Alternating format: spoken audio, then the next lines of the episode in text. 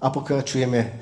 Vždyť Bůh neposlal svého syna na svět, aby svět soudil, ale aby skrze něj byl svět spasen. Kdo v něho věří, není souzen. Kdo nevěří, již je odsouzen, nebož, neboť neuvěřil ve jménu, je, jméno jednorozeného syna Božího. Soud pak je v tom, že světlo přišlo na svět. Ale lidé si zamilovali více tmu než světlo, protože jejich skutky byly zlé. Neboť každý, kdo dělá něco špatného, nenávidí světlo a nepřichází k světlu, aby jeho skutky nevyšly najevo. Kdo však činí pravdu, přichází k světlu, aby se ukázalo, že jeho skutky jsou vykonány v Bohu. Otče, já tě chválím za tvé slovo. Chválím tě za to, že jsi nepřišel jako soudce, ale jako ten, který přinesl spásu pro nás. Amen. Můžete se posadit. Moc děkuji za to, že jste mi pomohli. Že ten úvod jsme zaspívali jako celý sbor, celý, eh, celé tohle společenství a vyznávali jsme, že známe tu základní vlastně myšlenku celého evangelium. Že Pán Ježíš Kristus přišel, aby nás spasil. Víte, ten rozhovor s kterou máme teď úryvek před sebou, probíhal mezi učeným znalcem Možíšova zákona a zároveň taky členem židovské rady Nikodémem a Ježíšem. Fascinuje mě tento rozhovor od doby, co jsem věřící. Vlastně mě fascinují rozhovory vůbec. Občas si je zapisuji. Mám jich celé sešity. Na cestách u vedlejších stolů nebo u mých stolů se vedou opravdu zajímavé řeči a já píšu a je to někdy opravdu objevné. Samozřejmě občas si zapíšu i rozhovory, které vedu sám s lidmi. Někdy se vedou řeči, které plynule přecházejí od tématu k tématu.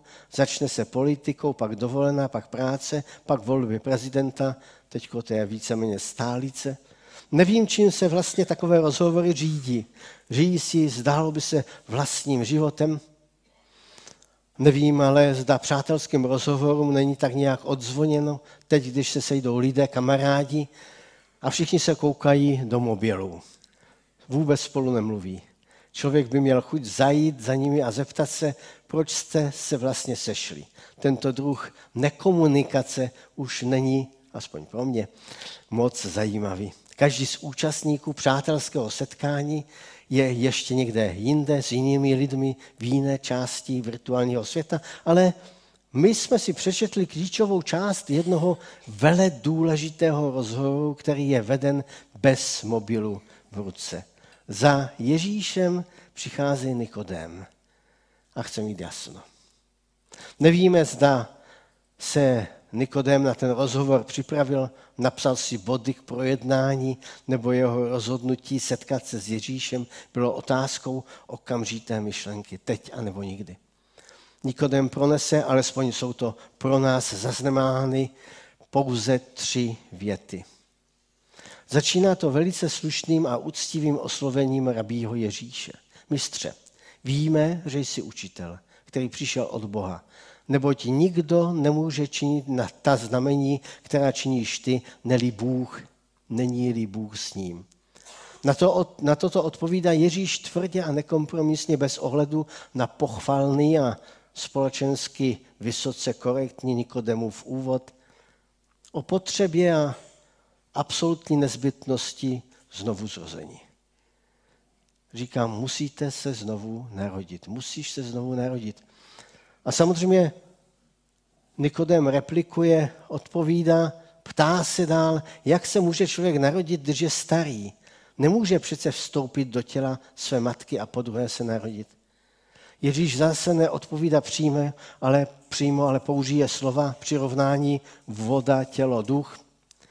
A třetí Nikodemová otázka už míří správným směrem. No dobře, ale jak se to může stát? A Ježíšova odpověď začíná výtkou.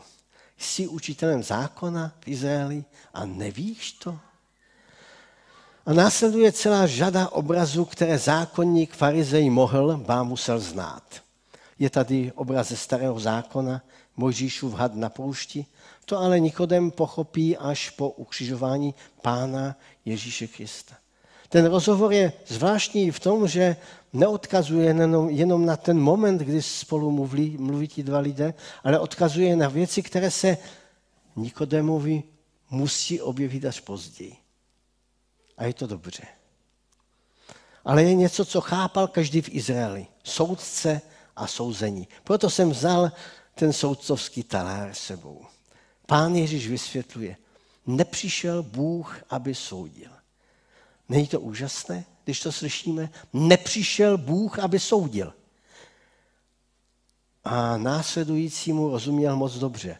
Totiž on byl soudcem. V podstatě Nikodém byl součástí San, Sanhedrinu, čili židovské rady. Samozřejmě neměli v pravomoci soudit eh, občanské a hlavně politické a, a trestní nějaké záležitosti, to měli v rukou římané ale ve věcech otázkách a otázkách zákona a svatyně radní Sanhedrinu, čili té židovské rády, opravdu měli svou soudcovskou pravomoc. Měli právo a pravomoc rozsuzovat věci svatyně.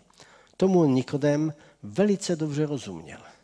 Vlastně této věci souzení rozumí snad všichni lidé. Často lidé soudí a odsoudí člověka, řeknou, ten je takový a takový, aniž se zabývají tím konkrétním člověkem a jeho kauzou. Někdy je to opravdu zraňující a někdy nespravedlivé. Bůh je v skutku spravedlivý soudce a přesto jeho vlastností, přirozeností je to, že se jeho příchod neahlašuje slovy, jak tehda u soudu, kde jsem byl. Povstaňte, přichází nejvyšší samosoudce, tak se to neříká, ale já to jenom parafrazuji, anebo soudní senát. Tak se příchod Pána Ježíše opravdu neohlašoval. Bůh poslal svého syna, aby přinesl světlo, přinesl vysvobození. Soud je v tom, že Ježíš přinesl na svět světlo a najednou je jasné, co je co a kdo je kdo. Mám pár otázek. Je Bůh soudcem? Ano, v posledku je. Je Kristus soudcem? Vy, kteří jste dočetli Bibli do konce, víte, že v konečném důsledku taky je. Mohl přijít Bůh na zem nebo postat svého syna jako soudce? No mohl. Mohl přijít Bůh jako vojevůdce? Mohl. Mohl přijít Bůh jako lékař? Mohl. Mohl přijít jako král, vládce, imperátor, římský císař? Samozřejmě mohl. Mohl přijít jako učitel? Mohl. Mohl přijít jako slovutný teolog, dogmatik nebo liturgik? Mohl. Dokonce tím vším byl a je.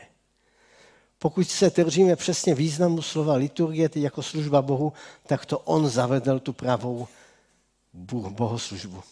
Mohl přijít na svět jako někdo, kdo mě sleduje, kdo se na mě dívá a dává na mě pozor, kdo mě vidí, vidí každý můj čin a dokonce každou mou myšlenku, mohl.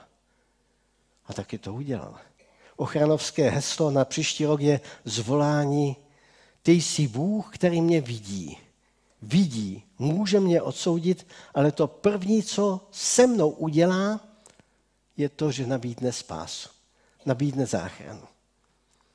Ano, Bůh je tím vším a moh, a mohli bychom v podstatě do nekonečna vyjmenovávat boží vlastnosti, tituly, hodnosti a funkce, ale nikdo si nedovedl představit, že Bůh přijde jako absolutní protiváha, protipol všech těchto lidí, co jsem vyjmenoval. Nikdo to nečekal. Přišel totiž jako dítě, jako nemluvně přes mnoha prorocká zaslíbení o narození Mesiáše jako malého dítěte nebyl kdo by s tím tak doopravdy počítal. Dítě přece nic nemůže. Mohl přijít v soudcovském taláru, mohl přijít se zástupy nebeského nebo lidského vojska, ale on zvolil jinou možnost. Přišel jako dítě. Miminko, které je absolutně závislé na okolí, mamince, tatínkovi, ohrožené nemocemi a dalšími nebezpečími, nemohoucí v podstatě. Všichni lidé chceme být nezávislí. Finančně, sociálně, zdravotně.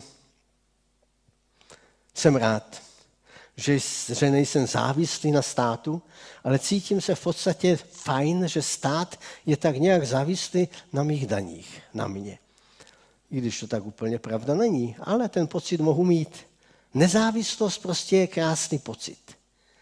Nevím, zda mluvíte s lidmi, kteří jsou odkázáni na něčí pomoc.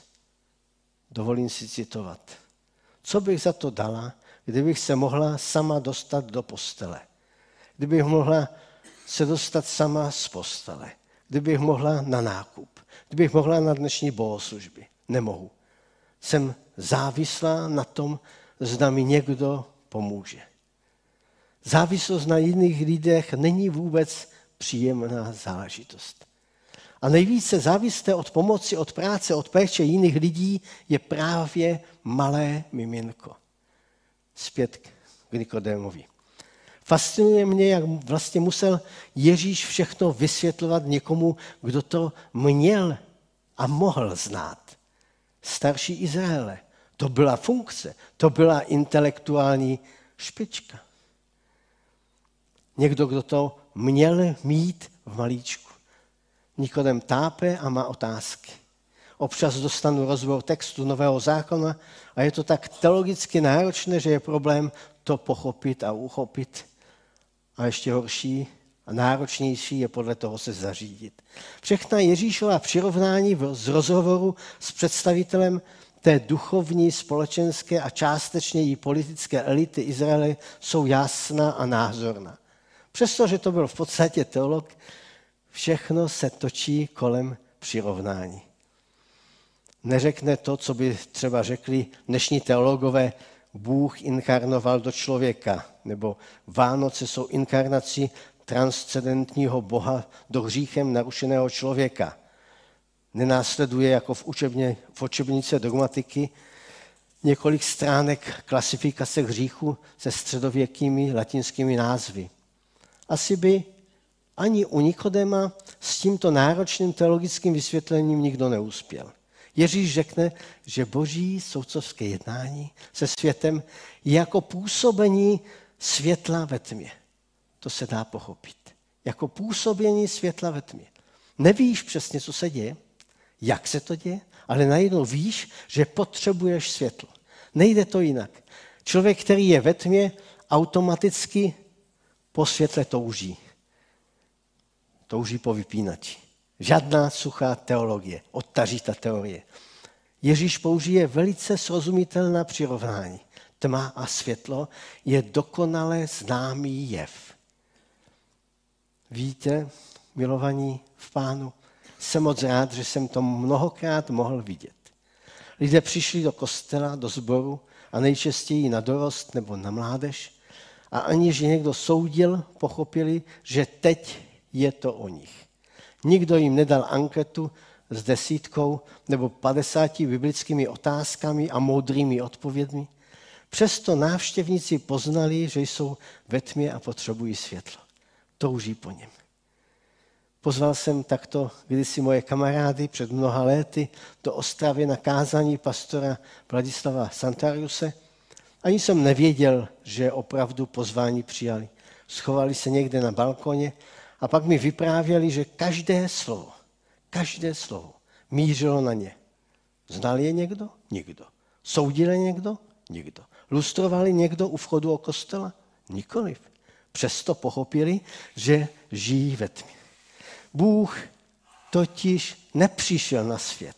Nebyla to jeho úloha svět soudit a odsoudit. Neoblekl si tento talár a neřekl, máš to hotové já tě odsuzuji. Nemáš nárok. Nic takového Bůh neudělal, byť teda mohl tohle udělat. Pán Bůh poslal svého syna, aby tím, že přinesl světlo, odsoudil tomu. Nikodem asi pochopil, každopádně se ještě v písmu objeví na straně světla, ale to není to nejpodstatnější. Zásadní je teď jedno jediné. Zdá do rozhovoru s Ježíšem, do příběhu světla se zapojím já. Možná máš také mnoho otázek jako Nikodém. Možná jsi rozhovor s Bohem docela odmítal. Možná si podobný jednomu úplně konkrétnímu člověku, se kterým jsem se setkal, který původně nechtěl nic slyšet o Bohu, ale pak mi podobně jako Nikodém zavolal a já pozdě večer v noci odpovídal na otázky, které si předem pečlivě připravil v sešitě. Probírali jsme jednu otázku za druhou. Zjistil, zjistila, že je ve tmě a že potřebuje světlo. Nic víc. Nikdy jsem ji nesoudil. Nikdy jsem nepřišel v taláru, ale přišel jsem jenom s tím, že chci svědčit o světle. Bůh mohl přijít k člověkovi jako král, vojevůdce, imperátor, učitel božího zákona, soudce. On přišel jako nemluvně. Ano, moc toho v ten moment nenamluvil, ale přinesl světlo, které odsuzuje tmu. Přeji vám, milovaní, nejen vánoční setkání s milými lidmi, ale setkávání se světlem, které odsoudí a vytlačí tomu. Protože to je moc krásné. Žít ve světle je moc krásná zkušenost. Moc, moc krásný život. A moc rád bych vás do toho života pozval. Amen. Budeme se modlit. Otče, tě chválím za to, že jsi nám dal své slovo. Já tě chválím za to, že jsi nepřišel jako soudce. Že jsi nepřišel v soudcovském taláriu, aby si nás odsoudil a řekl, nemáš nárok. Jsi hříšný, jsi neschopný, jsi špatný. Z tebe nikdy nic nebude. Já tě chválím, Otče, za to, že jsi tohle nikdy neřekl. Ale že jsi přinesl do životu a nabízíš našim životům světlo, změnu, nový život, nový start. Já tě chválím za to, že chceš, aby v našich životech zavládl, zavládlo světlo. Aby skončila vláda s tmy, tyranie tmy. A moc tě prosím, aby si nás vedl a celé ty vánoční svátky učinil svátky světla, svátky tvého evangelia, svátky nových začátků ke slávě jména Ježíš. Amen.